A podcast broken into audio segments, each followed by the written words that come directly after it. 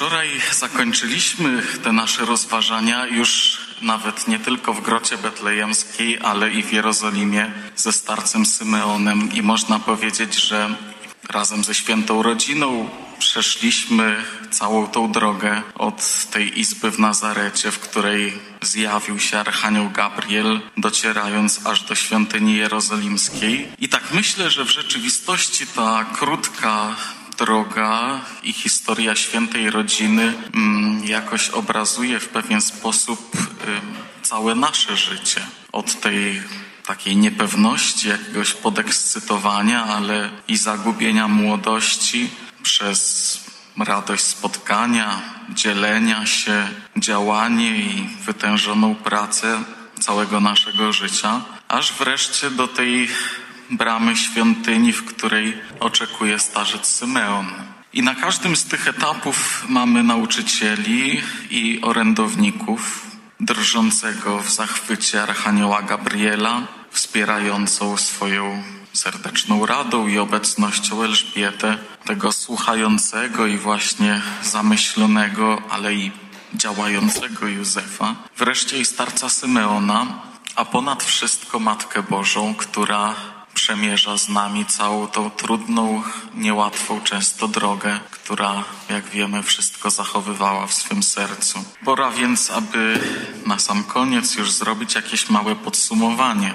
Tematem tych rozważań rekolekcyjnych stało się jedno z wezwań z siódmego ikosu. Raduj się, ukazująca nam życie anielskie. Myślę, że już zdążyliście się przekonać, że ten tekst akatystu ym, rzeczywiście obfituje w treści, spośród y, których no, każde jedno wezwanie czy zdanie mogłoby stać się tematem do rozważania i konferencji. Y, byłem tutaj w zeszłym miesiącu z taką konferencją w ramach spotkań benedyktyńskich i głosiłem ją na temat życia anielskiego jako wzoru życia mniszego. Dlatego pomyślałem, że akurat to wezwanie zakatystu będzie jakoś nam przyświecało w czasie, w czasie tych naszych rekolekcji. Życie anielskie oznacza po pierwsze nieustanne przebywanie w Bożej obecności i nieustanne wychwalanie Go śpiewem anielskim.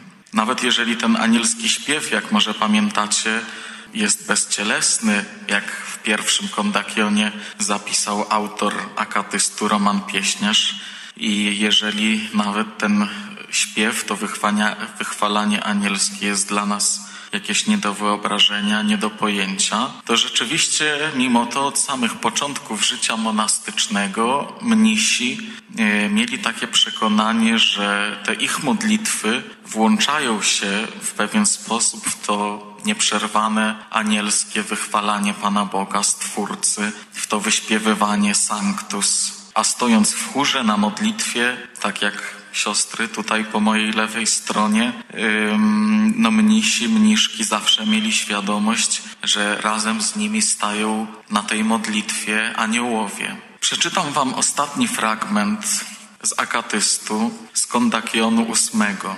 Narodzenie przedziwne widząc, wyrzeknijmy się świata, a umysł nasz skierujmy ku niebu.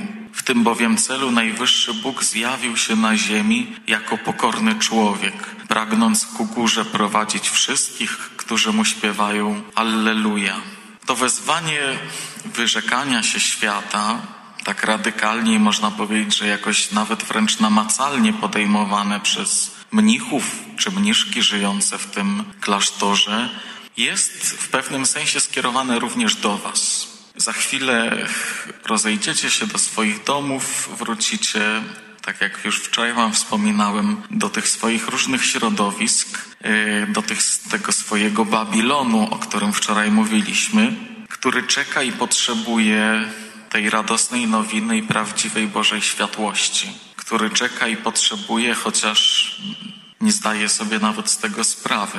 I wy jesteście tymi, którzy jak ci pasterzy i jak ci mędrcy macie zanieść to światło i rozniecić prawdziwy płomień wśród tych, którzy nie znają tej prawdziwej radości i tego prawdziwego światła. Zanieście wszędzie tam, gdzie jest mrok i gdzie brakuje tej nadziei. Wyrzekacie się tego świata w inny sposób niż mniszki czy mnisi żyjący w tyńcu chociażby, bo wyrzekacie się jego marności, tego co, co płytkie, co nie daje pokoju, tego co tak naprawdę prowadzi tylko do ciągłego, nie dającego się zaspokoić pragnienia, pustki i ostatecznie jakiegoś smutku. Mówiliśmy w czasie tych rekolekcji o tym, czym jest ta prawdziwa boska światłość. Mówiliśmy, jaką moc i jakie znaczenie ma imię Jezus.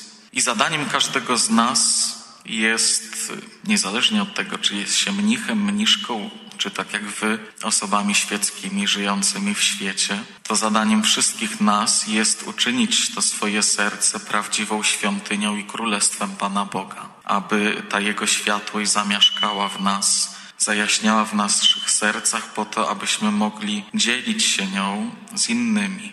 Przez całą treść tego akatystu, ja czytałem oczywiście wybrane fragmenty, ale jak mogliście zauważyć, aniołowie towarzyszyli nam nieustannie od tej pierwszej chwili, od tej izby w Nazarecie, wreszcie tak jak i dzisiaj słyszeliśmy w Ewangelii przez anioła, który przyszedł we śnie do Józefa, wreszcie ci aniołowie, którzy wyśpiewi, wyśpiewywali przy tej grocie szopce radosne Alleluja, na głos których pasterze dotarli do szopki i tych aniołów, którzy adorowali dzieciątko w tej grocie narodzenia. Maryja ukazuje nam to życie anielskie z jednej strony jako wielką tajemnicę, ale i jako zadanie, bo Chrystus, który przyszedł na świat, zatarł tak naprawdę przepaść, jaka nas dzieli. Wyznajemy i wierzymy, że w wyznaniu wiary, że wierzymy w świętych obcowanie, ale tak naprawdę cała ta rzeczywistość niebiańska i anielska zarazem jest pośród nas.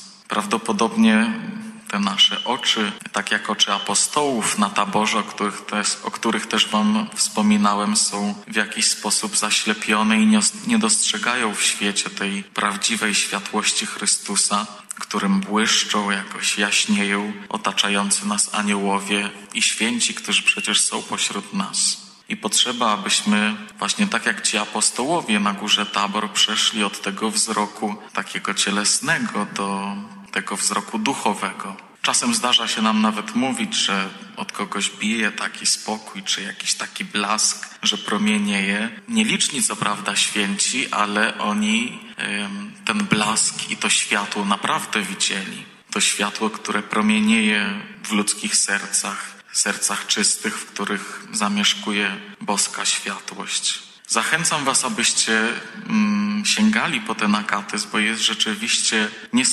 niesamowitą modlitwą. To jest bardzo piękny, wzruszający tekst. Ja sam do niego często zaglądam. Można go traktować jako modlitwę pochwalną i dziękczynną, ale też w pewnym sensie jako jakiś rachunek sumienia. Yy, mam nadzieję, że ta jego treść będzie Wam dawała i radość, i nadzieję, ale również wtedy, kiedy będzie potrzeba, a takie sytuacje w życiu przychodzą bardzo często, i pocieszenie, i motywację. I tego Wam życzę i na te święta, i, i na każdy dzień tak naprawdę. Niech ta waleczna hetmanka, od której zaczęliśmy te nasze rozważania rekolekcyjne, niech Was prowadzi każdego dnia, prowadzi i zwycięża w tych wszystkich trudnych zmaganiach, bojach, które prowadzicie w swoim życiu każdego dnia, a jej Syn Jezus Chrystus niech nam błogosławi.